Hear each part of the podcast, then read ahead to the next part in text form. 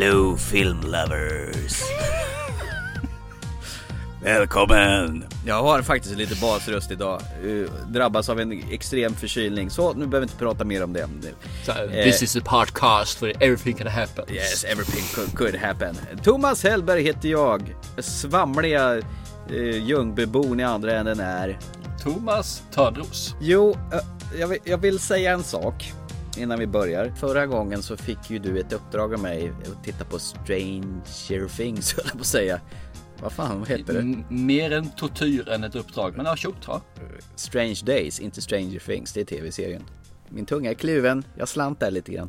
Helt okej. Okay. Jo, och eh, du tyckte ju den var vansinnigt eh, dålig. Du tog fram stora motorsågen och bara strimlade den likt eh, konfetti på nyårsafton 1999. Och eh, ja. Bra uttryckt på att säga. Ja, lysande. Jag har försökt fått lite, lagt ut lite trådar här och var på sociala medier och få lite medhåll att den är ju fan bra den här filmen. Det, alltså, det kan ju inte vara mig det är fel på. Och sen det svar man får. Jag har för mig att den är bra men nu törs jag ju inte se om den. Det är liksom genomgående vem man än frågar. Du har ju gjort så att ingen vågar se om Strange Days igen.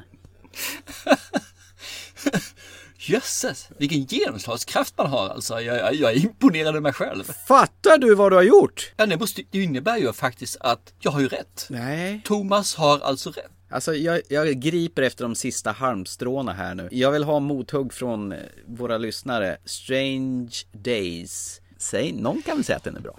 Så blir jag glad. Jag tycker det är lite elakt faktiskt det du gör just nu. Du vill alltså att våra lyssnare ska hålla med dig och genom att göra det så måste de ljuga. Nej då, absolut inte. Bara bevisa att det är jag som har rätt. Det har vi redan fått bevis på att du inte har ju. Nej, men jag, jag måste ju försöka leta efter varje halmstråd som finns. Nej, men jag förstår ditt argument och jag förstår din sinnesstämning där. Så att, Frustration? Ja, absolut. Jag menar, det är svårt att inse när man har fel. Illvilja? Jag förstår att du vet. Man går igenom de här sju stadierna, ungefär som ett dödsfall liksom. Du, det är ilska, det är köpslående och nu är det liksom det här att jag måste få rätt för att. Men det här, ta tillbaka nu alltså. Desperation. Snart kommer du acceptera. Ja, snart kommer du acceptera det här. Mm. Och så du kommer till mig Thomas och säga Du, min filmfrälsare, är det evigt tacksam för den här upplevelsen som jag ändå erfarit och genomgått de här stegen och nu kommer jag se ljuset när jag pratar med dig varje gång. Men nu är det ju så här att jag fick ju ett uppdrag tillbaka här som jag senare i programmet ska ta om så att Hämnden kommer ju serveras kall om man säger så. Ja, det ska bli vansinnigt kul för dig att... Eh, Precis. Det ska bli vansinnigt kul att höra dig prata om den. Först ska vi oh, åka tåg. A passenger is murdered. And every one of you is a suspect. So let us catch our killer. Cannot trust no one. Another one? What did you think of the dead man? You leave her out of this. The real killer is right here. What are you people? I'm sleeping here, where everyone can see me. And I can see everyone.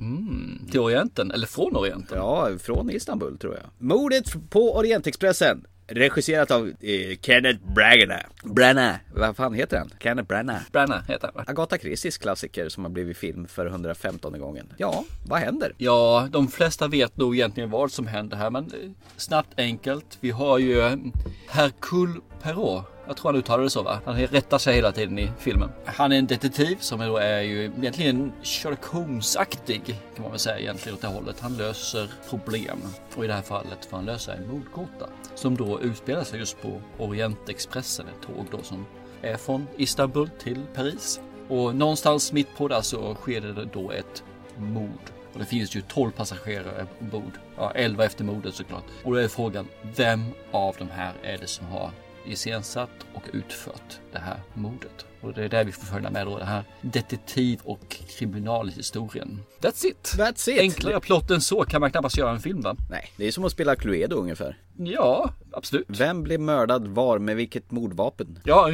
ungefär var, vem och varför. En, en kort fråga innan vi börjar nysta i den här. Hade du sett filmen från 74 med Sean Connery och David Niven och grabbarna? Det hade jag faktiskt inte gjort. Inte alls. Jag har bara hört talas om den här och sett eh, sådana här lite efterapningar om man säger så. Men aldrig för själva filmen och aldrig läst boken heller. Så för mig var det var Mordgatan då helt dold om man säger så. Jag visste inte ett smack. Ja, jag hade ju sett den här så att tyvärr så visste jag om hela upplösningen då. Men det som är lite kul med Agatha Christies deckare, de är ju uppbyggda så att du får följa detektiven i det här fallet Hercule Poirot. Hon har ju även Miss Marple i en annan bokserie. Men eh, den här eh, Kenneth Bragnas rollgestaltning då. Du får ju följa de detektiven då när han snokar bland de misstänkta då. Han vet ju inte mer än vad du som tittare ser utan du får ju hela tiden följa med honom i hans eh, undersökning då. Och det tycker jag är lite schysst mot tittaren att han eh, döljer ingenting för dig utan du får vara med i hela händelseförloppet så du får en chans, en ärlig chans att lista ut mysteriet innan det är klart. Det är inte så att det framkommer helt plötsligt ett fakta som man har underhållit någon som säger haha det låg ju faktiskt ett mordvapen med dina initialer på. Eller någon karaktär som inte har knappt varit med bara dyker upp i en eh, två sekunder utan du har alla spelpjäser där och du har de misstänkta och han utreder själva fallet. Och det är väl så egentligen alla de här böckerna, filmerna är uppbyggda. Fast i olika mm. miljöer. Var, en, var det här någonting som eh, du tyckte om? Jag tyckte filmen var jättesnygg. Det får jag säga. Jag tycker karaktärerna var väldigt intressanta. Alla karaktärer faktiskt utom en var intressanta och hade någonting att ge tycker jag. Det gjorde ingenting för den karaktären dog i alla fall. Så att, eh, vilket var rätt karaktär att ta död på. Just i den avseenden så anser jag att filmen är ju faktiskt, där är det bra. Mm. Sen så är tyvärr inte resten tilltalar mig inte. Storyn är ganska trög och den eh, är ganska, ganska intetsägande. Jag fick inte den här känslan av att jag ville veta mer om storyn utan det var karaktärerna var mysiga men de var rätt platta och tunna. Eh, men eh, ingen jättedålig film. Det är ju en ensemblefilm det här eller ett litet kammarspel som man säger. Det skulle lika gärna kunna utspela sig på en teaterscen. De har ju tagit en hel hög med sköna skådisar. Du har ju Daisy Ridley som spelar Ray i Star Wars i en väldigt mm. annorlunda roll än vad man brukar se henne. I know your moustache. From the papers. You're the detective. Hercules Poirot? Hercule Poirot. I do not slay the lions, mademoiselle. Den henne känner jag inte igen från början faktiskt. Gjorde inte det? Hon var väldigt annorlunda. Nej, det tog tag innan jag såg henne. Det var, hon var väldigt annorlunda. Hon såg mycket äldre ut. Ja. Vilket hon säkerligen är också. Tantigare kanske. Ja, precis. Och sen får du ju Michelle Pfeiffer som alltid är en fröjd att se på. Vi såg ju henne senast henne i Mud. Ja, hon är helt fantastisk. Jag tycker om hennes sätt. Dock ser hon en hel del äldre ut i den här. Eh, mm. Men jag, jag, tycker hon är fruktansvärt bra. Jösses. Mm. Some men have a good look. All they have to do is keep their mouth shut, and they can take home any prize they want. Still, the mouth opens. Sen får du ju även eh, före detta M i Bondfilmen, Judi Dench, som spelar en väldigt syrlig kärring med, som har en nervös assistent med sig. Vilket också är ju helt fantastisk skådespelare. Ja. Hon kan ju göra allt känner jag liksom. Både, hon har en komisk ådra och hon har framförallt en fantastisk drama ja, närvaro. Ja, jag tycker om henne. Sen har du ju spanska Penelope Cruz är med på en roll och Willem Dafoe är ju med. Han är ju alltid mm. också trevlig att titta på tycker jag. He's a man that expresses opinions that are uh, kind of offensive to some of the other passengers because he's very aware of place. Ja, men han, han är ju sån som kan gå over top lite grann som man gör i Grand Budapest Hotel. Mm. Jag tycker om honom också.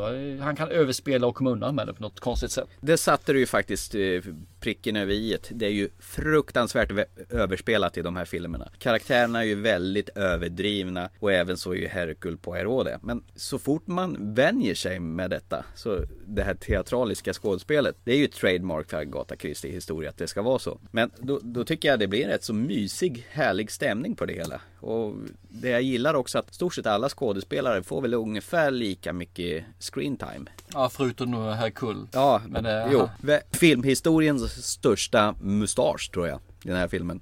Märkte du just den där mustaschen, vilket är rätt intressant, för den ser annorlunda ut många gånger i filmen. Både i färg och form och hela det här köret. Vilket är intressant för han ska ju vara så här Pedant. Äggen ska vara exakt så här stora och ska vara exakt så här lång tid. Så han är ju liksom verkligen en ja, pedant som du säger, alltså ut till fingertopparna. Mm. Men då borde ju skägget se likadant ut hela tiden också tycker man ju. Han hade ju dessutom något litet sån här mustaschskydd när han låg och sov. Det var ju lite kul i tågkupén. Ja, precis. Men verkligen gillar ju, ogillar att det är obalans och det är ju verkligen rätt och fel som är hans drivkraft. Visste du förresten att mordhistorien eh, som nystas upp är baserat på ett verkligt fall som egentligen Agatha Christie blev inspirerad av? Okej. Man kan inte ge bort det om man inte har sett filmen så att säga utan eh, bakgrundshistorien varför den här personen blir mördad. Jag har inte pratat någonting om Johnny Depp förresten. Är det medvetet från din sida? Would you mind if I join you? You're the world famous detective, Hercule Poirot, Avenger of the Innocent. So what they call you in the papers? Första gången jag såg karaktären som Johnny Depp hade här så kände jag liksom hmm, ja men det här är någonting, han gör någonting nytt. Och sen gick det några minuter och Johnny Depp gör Johnny Depp. Han gör samma sak igen. Han gör egentligen ja, Jack Sparrow fast lite ne- nedtonat. Men det är ändå Jack Sparrow vi ser. Så det är, det är Johnny Depp vi ser. Han, han verkar ha gått in i en folla känns som att han eh, gör repeat-knapp på. Live, die, repeat. Ja, lite grann så faktiskt. Varenda karaktär han gör så är det ungefär samma sak. Alltså. Det är Robert Gustafsson i, här i Sverige då. Det, är lite synd tycker jag, för han hade så mycket mer att ge, trodde jag. Ja, det känns som han har tröttnat. Det känns som han bara cashar in. Det är liksom en, en paycheck at the end of the day som gäller för honom. Däremot så eh, Kenneth Bragner, han gjorde ju så här när han fick det här manuset eh, skickat till sig. För att de ville att han skulle regissera den. Och så undrar de ju vem som skulle spela huvudrollen. Äh, det är ju bara en som kan spela huvudrollen. Det är moi, petit moi. A passenger has died on the train. He was murdered. God, murder here. Alas, madame. God rest his soul. As we are snowbound, I have elected to take the case and find for my friend Monsieur Book the criminal. And why you? My name is Hercule Poirot, and I am probably the greatest detective in the world. Men han gör det i många filmer som han regisserar så är han ju huvudrollsinnehavaren. Och det är ju jättesvårt att regissera sig själv, framförallt om man då är huvudrollsinnehavaren. För att det finns ju ingen som kan rätta dig. Fast jag tycker ändå att han gör det jäkligt bra här. Han både regisserar och spelar den här Hercule Poirot med, med sin gigantiska mustasch. Eh, Jag, jag tycker Ja. att ändå att han adderar. Jag har ju sett den här karaktären i andra fall. Den har ju gått tv-serier på löpande band och så vidare. Det han adderar bakom de här maneren han har. Han har ju väldigt så här, han måste ju säkert ha en diagnos, karljäveln. Alltså karaktären med hans rätt och fel och äggen som ska vara på rätt, li, exakt lika stora och besticken ska ligga på ett specifikt sätt och så. Men bakom alla de här grejerna han har för sig så finns det ju en hjärtlig person som man inte egentligen har upptäckt tidigare när jag har sett eh, Hercule Poirot på tv-serier och så vidare i andra. Eller, utan det är lite mer smärta som Kenneth Branagh tar fram i den här karaktären den här gången. Jag håller med, han gör en bra rollprestation. Men jag tror att den hade blivit ännu bättre om man hade separerat regissör och huvudrollsinnehavare. Du tror det? För han blir lite platt. Han blir lite stereotyp tycker jag i, i sitt agerande. Inte som, inte som eh, Hercule utan mer hur han agerar framför kameran. Och jag, jag tror att det hade varit bättre om någon utanstående, utanstående någon från sidan hade gått in liksom och kunnat peka lite med, med lite mer kraft. Men det finns säkert folk som har sagt något, jag kan göra så här, du kan göra så här. Han har ju säkert haft hjälp utifrån. Men det är fortfarande han som sätter det slutgiltiga. Så jag tror fortfarande på att ska du lyckas göra en film så ska du inte vara med i filmen själv. Framförallt inte som huvudrollsinnehavare. För det är svårt, du ser inte hur det ser ut förrän du går tillbaka och du, du ser inte heller ens då egentligen hur det. För att se dig själv i spegeln så har du en bild på hur du ser ut. Men den, den är färgad av hur du mår och hur du har, vilken synbild du har av dig själv, vilken självbild du har. Medan alla runt omkring dig har nog en mer sann bild av dig själv, om dig, än vad du har av dig själv. Och jag tror det blir samma sak här. Jag tror att det finns, det är svårt att regissera sig själv. Det, det är ytterst få som klarar av det och tyvärr tror jag inte att Kenneth Branagh gör det utan det, det hade behövts att han hade tagit ett steg åt sidan. Antingen huvudroll eller regissör. Nej, jag håller inte med dig. Jag tycker att han gör det ypperligt faktiskt. Som jag sa tidigare att han agerar lite mer mänsklighet än vad man har sett eh, honom göra i tidigare produktioner faktiskt. Ja, men om du glömmer, eller huvudtaget Hercule i det här fallet, hur han har varit i tidigare produktioner, för det är ju rätt så lågbudgetsaker, i alla fall eh, tv-serien var ju fruktansvärt lågbudget. Och tänker hur man han skulle kunna göra i en film som den här istället. Glöm bort Herkul, glöm bort allt det andra liksom och bara se det här som en karaktär i en film. Hur man ska kunna utveckla honom istället. Tycker du fortfarande att det, är, det här är klockrent? Ja, ja, ja. Det tar jag som att attans Thomas hade rätt. Nej men jag tycker han är bra. Jag njöt av detta faktiskt. Jag tycker han gör, han gör det smaskens faktiskt. Mm. Ja men då så. Mm.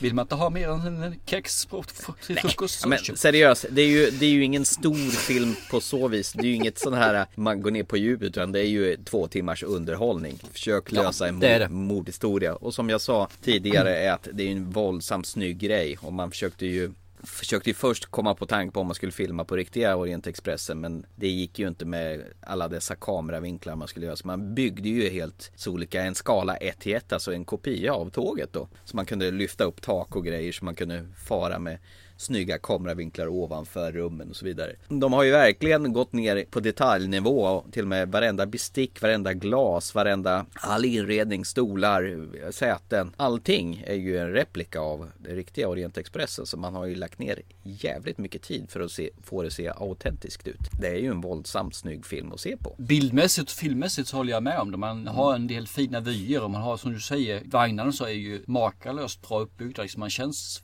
faktiskt som man är i tåget. Så Mm. det finns inget billigt där överhuvudtaget. Och det är utan att göra någon jättedyr film. Det är ju bara 55 miljoner dollar. Det låter ju gigantiskt och det är mycket pengar absolut. Men i en Hollywoodfilm är det ju inte extremt mycket alltså. Det är det inte. Och sen får man ju säga så att den har ju dragit in rätt mycket pengar alltså. Den har ju dragit in nästan tre, ja, mer än 350 miljoner dollar hittills. Det är ju lite så också. Jag vet inte om det var gjort på förhand. Sista man får se i filmen, det är ju ingen hemlighet att Hercule Poirot är ju ingen karaktär som dör i en sån här film. Utan han, han blir ju kallad på ett nytt uppdrag i slutet på filmen. Att han att det har skett ett mord på, på Nilen. Så det blir ju Döden på Nilen i nästa film. Och den är väl säkert redan planeringsstadiet. Och det blir väl samma sak där. Att Mr Bragner ska både regissera och spela huvudrollen i denna. Jag kan tänka mig det, för det är ju en kassafilm där, så den, den drar ju in pengar. Det ju- kom ju i slutet av eh, förra året, november, av november någonstans där, Ja. för den kom. Jag menar på att då på ett halvår dragit in sju gånger pengarna någonstans där, sex, sju gånger pengarna. Och de har, vad den kostade. Det, det är klart att de gör en till för ekonomins skull. Då kan vi ju lova varandra att nästa gång åker vi båt på Nilen då. Ska vi åka båt? Nej, det gör vi inte. Döden på Nilen. Nej, inte båt. Titanic, jag såg den. Alla dog i slutet. Du hade sett den här innan. Ja. Och jag hade inte sett den innan. Och då är ju frågan, löste jag det? Löste du det? Är min fråga. Den här filmen är ju gjord, du ska ju inte lösa det förrän i slutet. Och du, du ska ju helst se till att du löser innan han säger det. Och det, det gjorde jag faktiskt. Du gjorde det? var kanske inte så svårt. Ja, det gjorde jag. Min sambo tittar ju på den här också hon lyckas också klura ut det innan filmen var slut. Men det tycker jag inte gör någonting utan det är ju ungefär som att åka på mordmysteriet i Lerbäck till exempel och äta middag och så ska du vara med och lösa mordmysteriet innan det är slut. Håller det fullständigt. Jag tycker inte heller det betyder någonting egentligen. Utan jag, jag, det som du säger, det är liksom det transportsträckan dit som är, är det vettigaste i hela filmen Mm. egentligen. Man, man ska ju vara aktiv, man ska titta på det, man ska försöka hitta, man ska försöka förstå vad finns ändamålet. Ja, jag köper det. Det är Cluedo på film. Är den värd att se eller inte då? Eh, jag är glad att jag inte såg den på bio. Av den enkla anledningen just som du säger att det här är en eh, detektiv, en deckare liksom, en detektivdeckare där man ska sitta och fabulera vem kan det vara. Och det gör man ju enklast genom att prata med den som är bredvid. Och det behöver man inte göra på bio. Det, det, det, det, nej, nej, jag gör sånt på bio. Men hemma kan man göra detta och det blir faktiskt lite trevligare när man gör det. Just under den saken, jag hade trevligt under filmen. Sen var det kanske inte filmen i sig själv som gjorde det här jättetrevligt. Eh, filmen är inte dålig. Det är, det, det är en helt okej film. Jag retar mig lite på den att den är, den, den blir platt, den tar inte riktigt fart i mitt huvud. Men det kanske är för man diskuterade filmen lite grann, man diskuterade mordgåtan. Men jag tror inte du du ska se den för att det är bra skådespelare. För du kommer bli lurad av skådespelaren så sätt. Och du kommer bli lurad av plotten. Du kommer bli lurad av de här sakerna. Utan du ser den för att det är en trevlig film. Social film. Där du kan integrera samtidigt som du ser den tror jag. Kan du så vad jag menar? Ja, jag- Det är faktiskt en film, en av de få filmerna jag tycker du ska sitta och prata till. Vad säger du då, din hörna? Du lät faktiskt mer positiv än mig. Så att... Ja, i och för sig, jag sitter ju aldrig och pratar på film. Du vet, det är big no-no. Och så att säga. Du sover ju så att det är därför. Ja, det är väl det. Som sagt, jag såg den tillsammans tillsammans med min eh, sambo och, och hon satt ju och kommenterade när hon eh, tyckte Haha, så här, nu, nu vet jag hur det är. Och det, det är rätt kul att se, som du säger, en sån här film tillsammans. Det är nog trevligare att göra det tillsammans än att sitta själv och glo på en sån här. Men eh, som jag sa, det är, det är en lättglömd bagatell med en snygg förpackning som jag tycker presenterar sin trygg och väl genomförd regi av Kenneth Bragan. Ja, en skön åktur med Orientexpressen.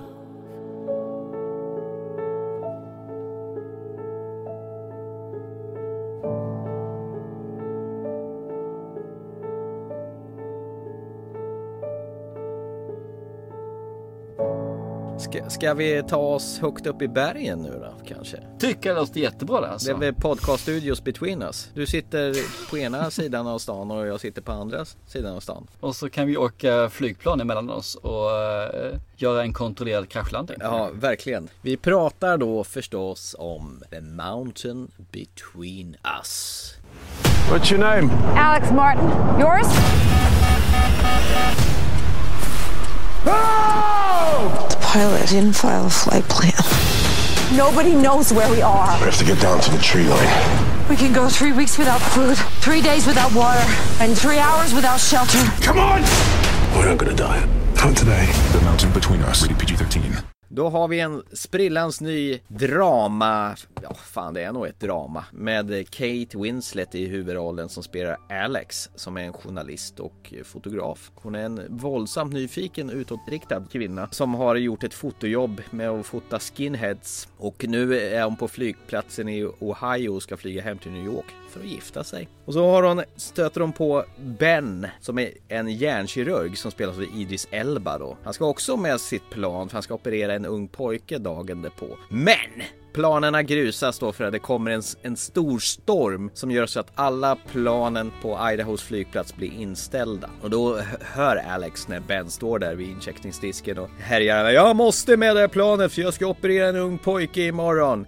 Jag måste med i plan. Och då säger han nej, det går inte för att alla planen är inställda så att eh, ni får vänta. Då tänker sig Alex då att eh, jag tar kontakt med den här Ben och föreslår att vi, vi letar reda på ett alternativt sätt att ta oss tillbaka. De tänker så här att de ska dela på kostnaden för att hyra ett mindre privatplan och så hittar de på Walter som är en gammal pilot som har ett litet, litet sånt här tvåmotorigt plan och sitter och häckar i en hangar med en labradorhund. Han tänker sig att jag tar 800 dollar för att flyga hem dem. Av någon anledning så gör den här Walter ingen färdplan som flygledartornet kan ta led av. Det är här man ska kanske börja dra i varningsklockorna redan. Ska de inte flyga med den här gubben då? Vi behöver en kitometer svart. alltså. Ja, vi behöver en kilometer.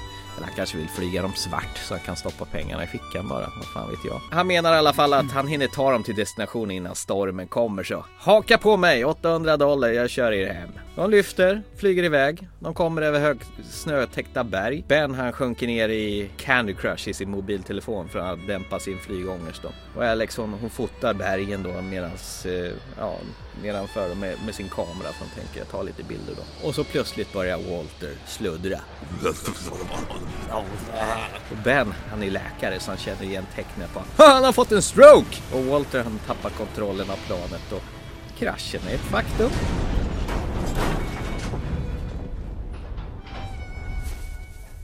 Walter dör, Alex han får, hon får en skada på sina ben och Ben får lite skav och blåmärken. Några revben knäcks. Men hunden är helt oskadd. Då inser de då att Walters icke inskickade färdplan gör att de ingen kommer leta efter dem. Den svarta lådan som satt i stjärtpartiet på planet, den slets bort i kraschen som ligger långt bort åt helvete. Så nu sitter de där uppe i ett snötäckt landskap långt ifrån civilisationen och ingen kommer för att hjälpa dem.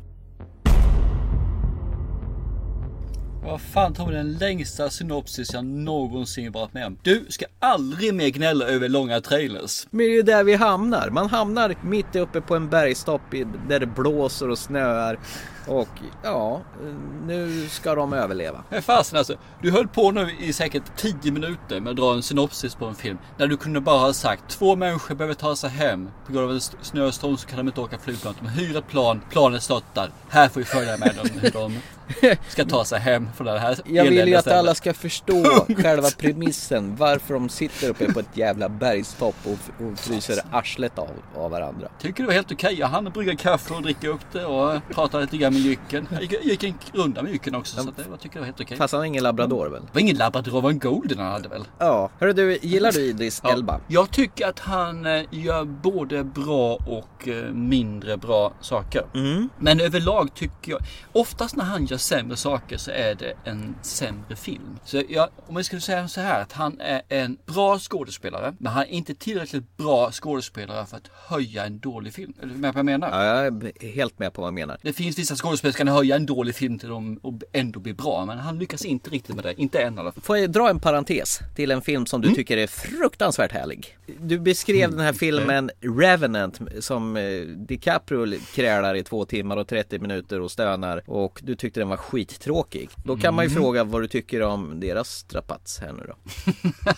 De sover åtminstone inte i en häst, det kan man säga. Nej, det gjorde de i och för sig inte. De sover i grottor istället och Det här är rätt intressant för det finns ju egentligen bara två stycken skådespelare Ja. med i den här filmen. Eh, Förutom då vi har eh, Bo Bridge som är piloten då som du... Och det här är lite grann en... eh, Det finns ju några filmer som har detta att det finns väldigt få skådespelare. De är oftast väldigt tilltalande tycker jag för man kommer så nära karaktärer och skådespelare så man, man blir så intim med dem. Och det, och det tycker jag är fantastiskt. Och i det här fallet så finns det liksom dem, vraket och sen den här trapatsen att nu ska vi ta oss hem då. Och eh, jag såg framför mig liksom att det här kan bli något riktigt bra. För jag tycker om både Kate Wintless och jag tycker om Idris Elba. Okej, nu, nu, nu kan vi bonda. Vi kan få det när vi lär känna karaktären. Vi kan få de här strapatserna samtidigt. Där de måste övervinna naturen. De måste övervinna sin egen rädsla och hela det här köret. Det går långsamt. Jag tycker om början på den här filmen när man lär känna dem. De har en bra kemi när de ska introducera sig till varandra under innan flygningen, efter flygningen. Liksom. Man, man får, det finns vibbar liksom att det här har vi karaktärer som kan bli något. Det finns lite hemligheter bakom dem. Det finns lite mystik. Sen landar man, kraschning. Eh, Idris Elba visar sig vara en helt okej doktor och gärna lite kreativ också sådär med att lösa bekymmer. Tyvärr så tar ju inte filmen fart efter det utan den går och hackar lite grann. Alltså, man får nosa lite grann på vem är Ben? Vem är Alex? Och det händer ingenting. Och så går det lite grann till. Och så tänker man nu, nu. Men det tar inte fart där heller. Och det är lite grann det som jag tycker i hela filmen. Jag, jag blir aldrig nära karaktärerna. Jag kommer aldrig in på livet på dem. Jag, jag förstår inte riktigt vad det är som driver dem och varför. han ska ju vara den här privata karaktären som gärna inte pratar om sitt privatliv och hon är den här utåtagerande som måste få svar på en gång. Ja, och vill testa liksom bara för att. Men det är som du säger, de två tillsammans, de är ju superduktiga skådespelare. De är ju ett par riktiga giganter. Men jag tycker alltså kemin mellan dem efter den här kraschen, den är noll. Noll! Ja. Och så dialogen är kort. Det är mest frågan om de säger förlåt till varandra. Gör varandra oförrätter. Nej, jag fattar inte riktigt vad som hände här med deras kemi tillsammans. De ser plågade ut, det gör de. Och jag förstår att det var en jävligt påfrestande inspelning med tanke på att det är inte i studion någonstans. De är uppe i jävla Rocky Mountains och spelar in det här och det är kallt som fan och de fryser.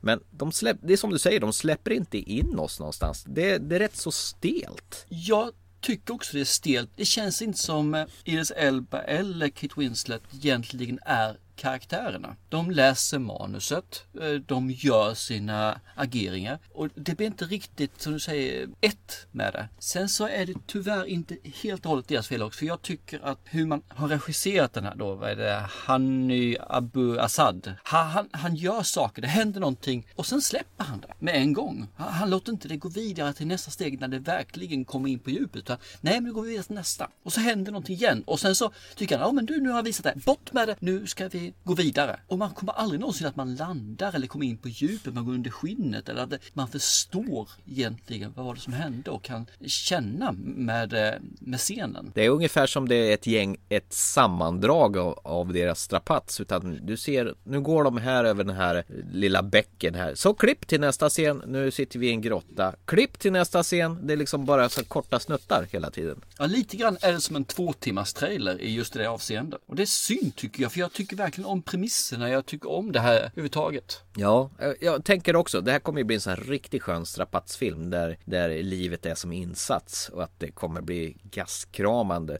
och du kommer ju känna deras ångest över att fan kommer vi överleva det här? Men ingenting av det där infinner sig. Jag känner okej, nu, nu är det två stora kändisar som är ute och klampar i snödrivorna bara lite grann och sen åker de iväg till sin loge när dagen är slut. Jag tror ju inte på det här, det jag ser. Det är liksom bara en illusion. Även fast de är ute i smällkalla höga berg. Så jag känner ju inte att det här är på riktigt. Inte ens Bo Bridge eh, korta inhopp som strokepatient när han dör i flygplanet. Det känns som att han har kollat kanske en gång för mycket på aliens.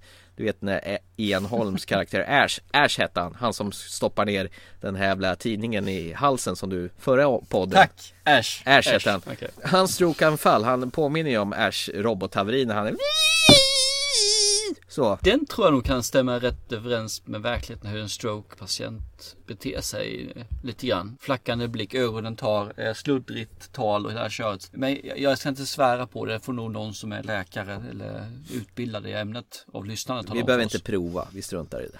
Nej, jag, jag passar på det, jag också. Ja men det är synd tycker jag, för att den här filmen hade kunnat bli väldigt bra om man hade låtit dem komma närmare varandra i kemiskt om vi säger så då. Jag såg några så här bakom filmen scener och de är ju väldigt annorlunda i sitt sätt att agera. Jag menar Kate Winslet har, nu sätter vi dialogen, nu sätter vi replikerna. Medan Idris Elba mer är, ja hur känns det här? Liksom, hur ska vi, hur ska vi, vilket, ja, hur ska vi kännas mentalt när vi går in i den här scenen? Han brydde sig inte så mycket om det. Och det är två väldigt olika sätt att, eh, ta approach till sin eh, skådespelarmetod. Två starka viljor som vill två helt olika Mm. saker. Och sen såg man liksom också lite grann eh, bakom kameran och då såg man ännu mer hur stelt kallt det var mellan dem egentligen. Att de det kändes inte som de synkade, alltså de tyckte inte om varandra. Nej, jag tror inte det heller. Och ändå så sitter de där och och i de här featuretten som är i marknadsföringssyfte finns ju alltid en sån där hur, hur de tycker att hur, hur duktiga skådespelarna är och,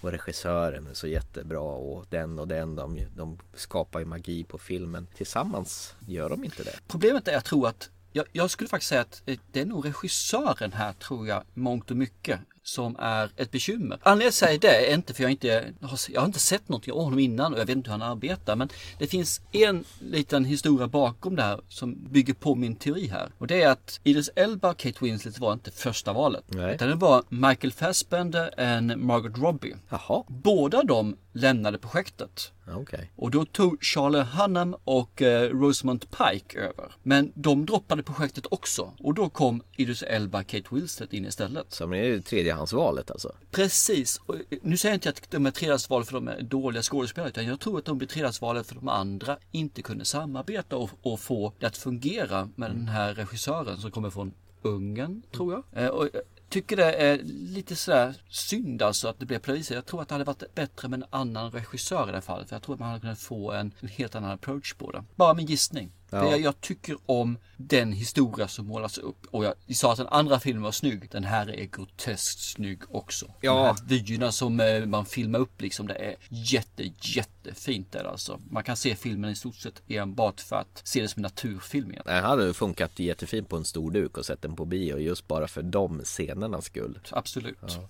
Men det är jävligt synd om den där hunden som aldrig får äta. Tänkte du på det? Golden retriever.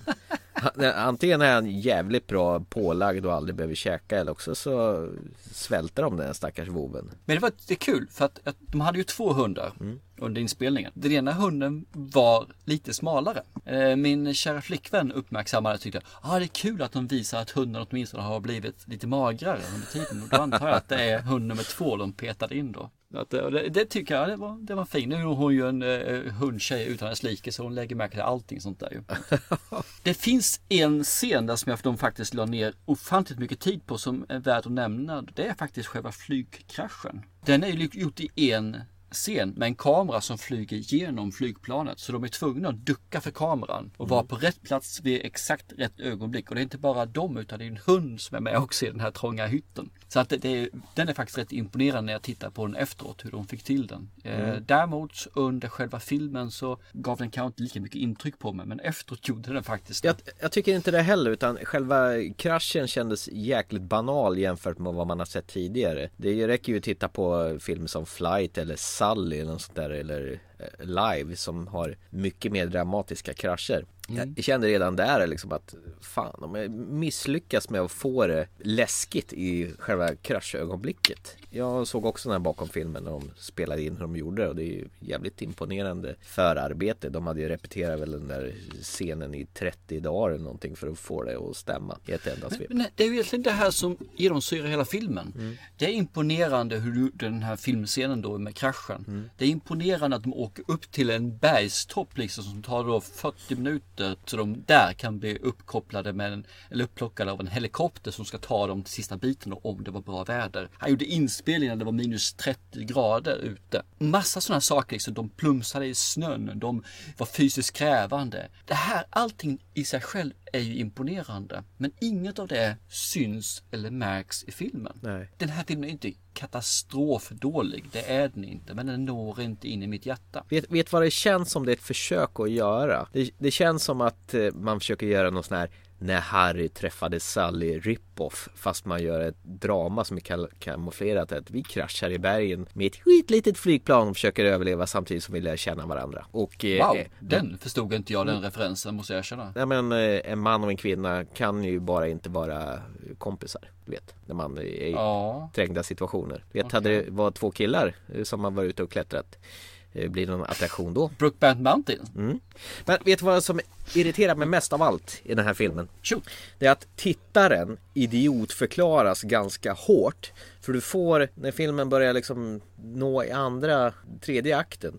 Då får vi såna här korta flashbacks från tidigare scener i filmen. Så vi ska förstå hur Alex och eh, Ben, deras relation har utvecklats. Vissa grejer. Jag hatar när de verkligen försöker göra det övertydligt. Skriv på näsan eller? Ja, Mm. ungefär som att regissören har bestämt att tittarna förstår inte varför de är där de är i det här läget. Utan då måste vi kasta in några korta flashbacks så att de förstår. Det är ju så fan man vill spy. Men det, jag tror att det är för att de insåg själva att de misslyckades med att få fram den här närheten Ja. mellan Kate Winslet och eh, Idris Elba. Ja, men den övertydligheten, den är ju vidrig. Ja. Sen har du ju, slutet är ju dessutom en katastrof som är hundra gånger värre än flygkraschen i början av filmen. Om man var tveksam ändå, liksom och tycker att de har misslyckats här, så är ju spiken i kistan i slutscenen. Nu ska du inte avslöja för mycket här. På riktigt, jag blev förbannad av den här filmen faktiskt. Usch, fy fan. Om man nu ändå tyckte att, att den var medioker med deras strapatsfilm så dödar verkligen den sista scenen hela filmen. Det blev fan game over för mig här. Okej, alltså, jag, jag har faktiskt inte så mycket mer att säga om filmen ska jag säga. Nej. Så att, eh, jag, jag är ganska nöjd. Så har du något mer så shoot. Det finns en sak som var okej med den här filmen. Vet du vad det var? Eftertexterna. Nej, ja, det var ju en rätt poppig låt faktiskt som de spelar hela tiden på Mix Megapol. Det här uh, From Dusk Till Dawn låten, vad det nu är. Eh, jo, det var faktiskt att jag hittade nästa uppdrag åt dig när jag såg den här filmen. Så jag kan ta det redan Ja. nu. Alive! Kan du gissa vad det är? Alive? Nej, verkligen inte. Eh, Alex och Ben de är irriterade på varandra i en scen. De bråkar om en film vars huvudkaraktär är Dustin Hoffman och vad syftet han har i, i den här filmen. Så jag tänkte att till nästa gång ska du få se The Graduate eller Mandomsprovet från 1967. Varsågod! Du verkligen. Okej. Mandomsprovet 1967. Jajamän, så det fick du det innan jag ens drog mitt uppdrag. Och det var på grund av att de pratar om den här filmen i The Mountain Between Us. Så genom det här uppdraget från 67 kan jag egentligen gissa mig till vad du tyckte om ditt uppdrag. Nej, det kan du inte göra. Nej men på riktigt. ärligt talat, jag tyckte den här var skittråkig. Det var ett jävla pulsande i snön. Ingen kemi överhuvudtaget mellan Kate Winslet och Idris Elba. Totalt misslyckande förutom att den var fin att titta på, fina bergsvyer. Jag tyckte det här var riktigt, riktigt dåligt. Inte riktigt så faktiskt. inte. Eh, Jag tycker att filmen har sitt berättigande till viss del. Men det finns andra filmer som gör det här så mycket bättre. Jag rekommenderar nog inte att se den här filmen, det gör jag inte. Men den, den är liksom inte überdålig. Och Jag tycker att det finns andra filmer man kan se istället.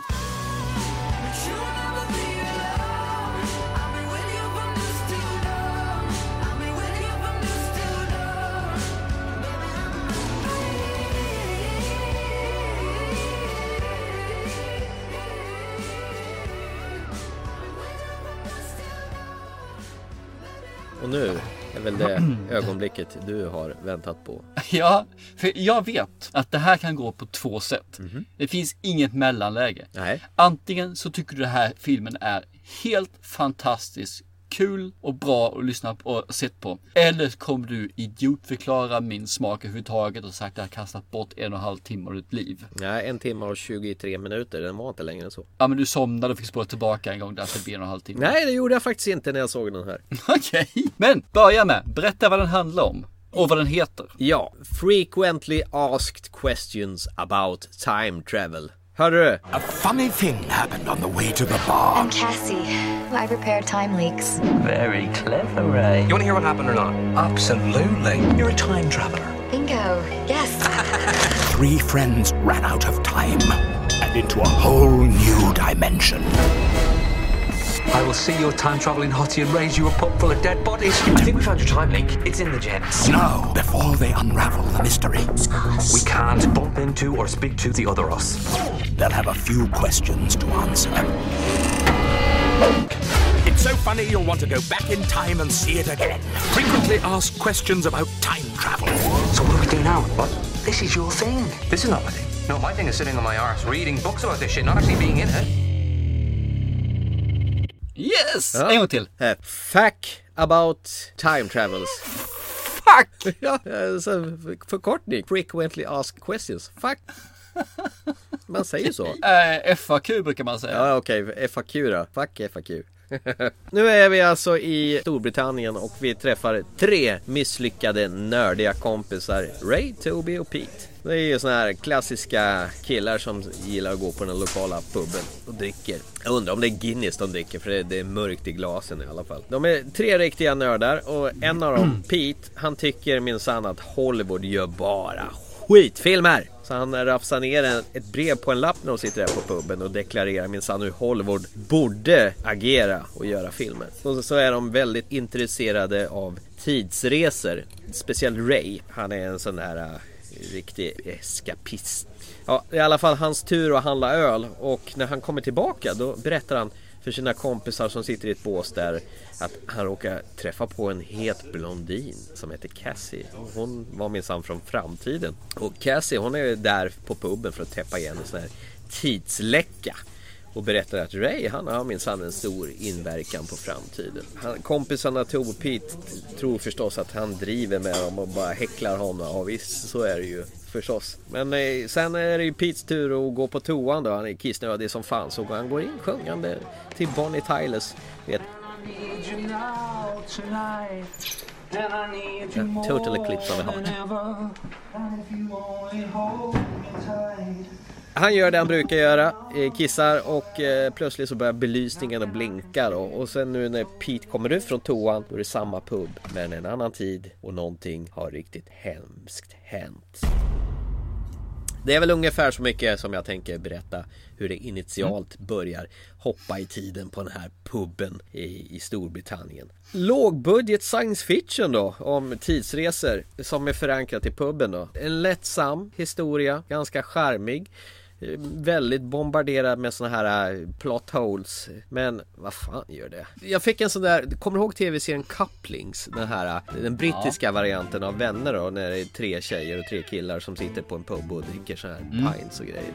Du vet den här goa BBC-serien då. Det känns som det är en couplingserie som de kastar in lite såna här tidsreseinslag. Ja, men jag håller med dig där. Absolut. Ja. Det, det är väldigt stora likheter faktiskt. Ja. Även om det är färre skådespelare i de här. Verkligen. Jag känner igen främst är ju han Chris O'Dowd som spelar Ray. Han har ju sett i Bridesmaids. Jag, nyss var ju med i Cloverfield Paradox. Det är ju han som blev av med sin arm som försvinner in i väggen. Ja. Och, och sen var ju även med i, i Miss Peregrines hem för besynliga barn då. Han spelar ju pappa där. Har också sett alldeles Ah, nyligen. Och sen är han med en massa annat också. Men det var de här tre filmerna jag kom att tänka på då. Eh, Mycket eh, tv-serier vet jag att han är med. Ja, mycket tv-serier också. Och sen har du ju Anna Faris, hon som spelar Cassie, hon som ska täppa igen tidshålet. Den här Mm. überglada blondinen då, då. Hon är ju en sån här som man har sett i bara såna här parodiska komedier som Scary Movies-filmerna och den här Movie 43 som, som vi tittade på. Ja, den är ju helt lysande. Ja, hon är ju en riktig komeditjej med andra ord. Men om vi ska gå ner till vad jag tycker om den här filmen då.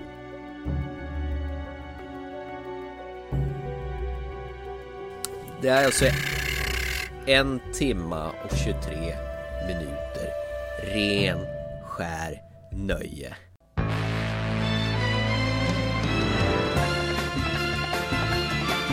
Alltså jag, jag njuter ju i fulla drag från de här tackiga Alltså namnen som kommer flygande. Jag har inte sett det sedan jag såg Superman från 1978 eller när fan filmen är ifrån. De här eviga förtexterna då. Men det här är lite kortare också. Men de har ju gjort det som en säkert hommage i Superman-filmerna och sci-fi filmer. Skitliten budget, det spelar ingen roll. Effekterna är ju inte så jävla hävliga heller. Men det är gjort med en sån värme, hjärta och sån skön härlig brittisk humor. Det här är ju en full poängare. Jag är ju helt makalös att jag inte har sett den här tidigare. Eh, nej, alltså jag satt ju och log löjligt genom hela filmen och när det var slut bara nej, redan. Jag funderar på, ska jag slå på den en gång till? Och det är inte ofta jag gör det utan Kul att höra! Fasen vad skoj! Fuck about time travels var ju lättillgänglig i och med att jag har eh, HBO i och med att det är en HBO-producerad film tillsammans med BBC så det var ju bara att slå igång den. Alla som har HBO, det är ju bara att dyka över den här filmen för en timme och 23 minuter senare så sitter du bara och ler löjligt. Har, har du tänkt på en sak förresten? När, när du har mina filmer, eh, mina utmaningar så här som jag har gett till dig. Ja. Så känner du, det här är lysande, det här är fantastiskt, det här är bra.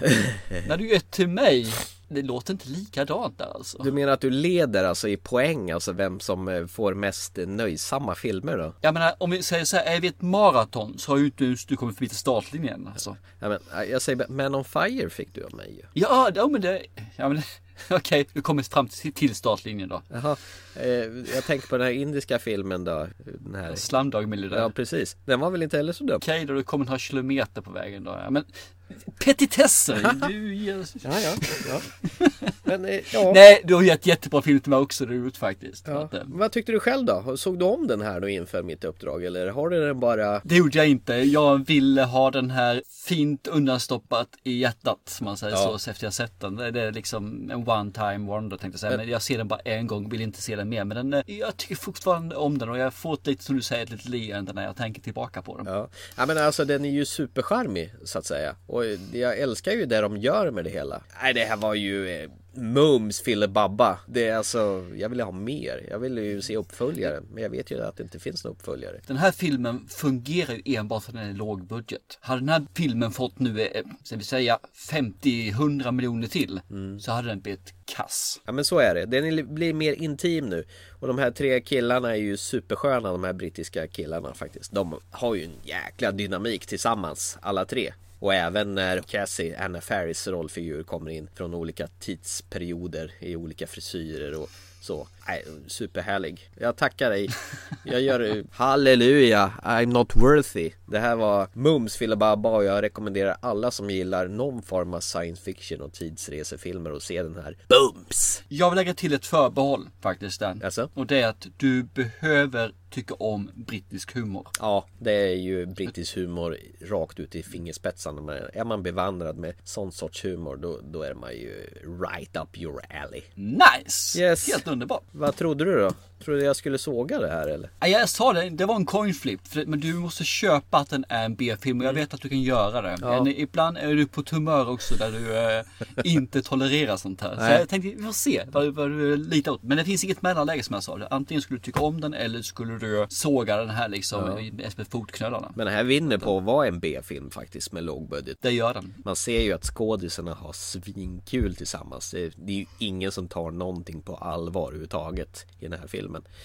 Samtidigt som det är en viss stråk av svart eh, svärta emellanåt. Men det, det görs ju på en riktigt skön balans. Så att jag har faktiskt ingenting att anmärka på den här överhuvudtaget. Det var bara ren skön underhållning som jag kan tänka mig att se om igen faktiskt. Jag får kanske gå tillbaka och se den i alla fall då. Men äh, det kommer ta emot. Men det är mer att jag vill inte förstöra minnet om jag säger så då. Nej, så är det ju faktiskt. Ibland så känns det ju faktiskt bättre att bevara ett minne. Det är väl lite grann som jag gjorde nu med den här Strange Days. Jag såg ju inte Mm. om den inför det här. Så jag hade lite Nej. svårt att hugga emot där för att jag kommer inte ihåg riktigt allt i filmen.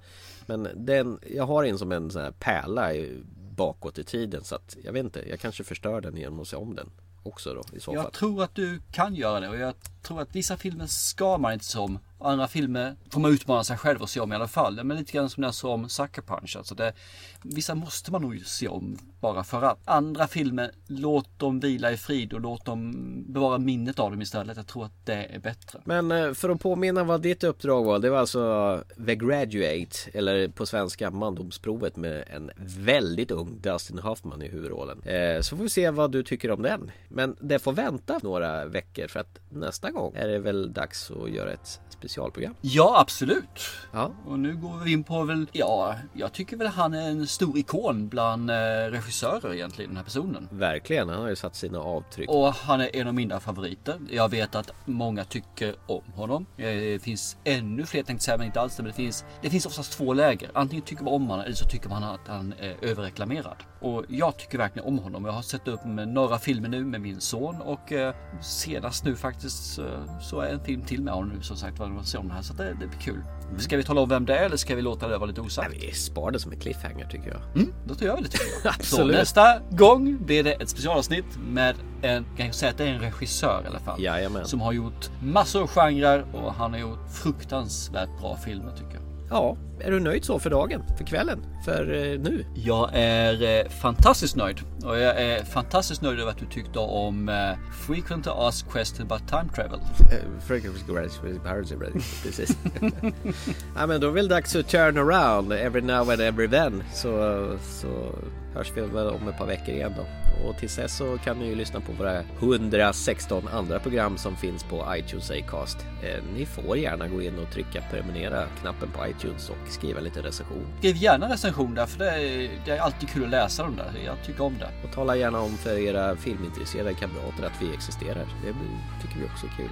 Yes! Eh, men till nästa gång så ska du se eh, The Graduate. Nej. Eh, nej ska Nej. inte alls göra. Till Nej. näst, nästa gång ska Nej. du se Nej. The Nej. Nej. Graduate. Nej. Nej. Nej. Nej, nej, nej. Så till nästa gång. Ha det så gott så hörs vi. Chip chop. Hej då! Bye! Jävla täppt i snoken vad jag blir.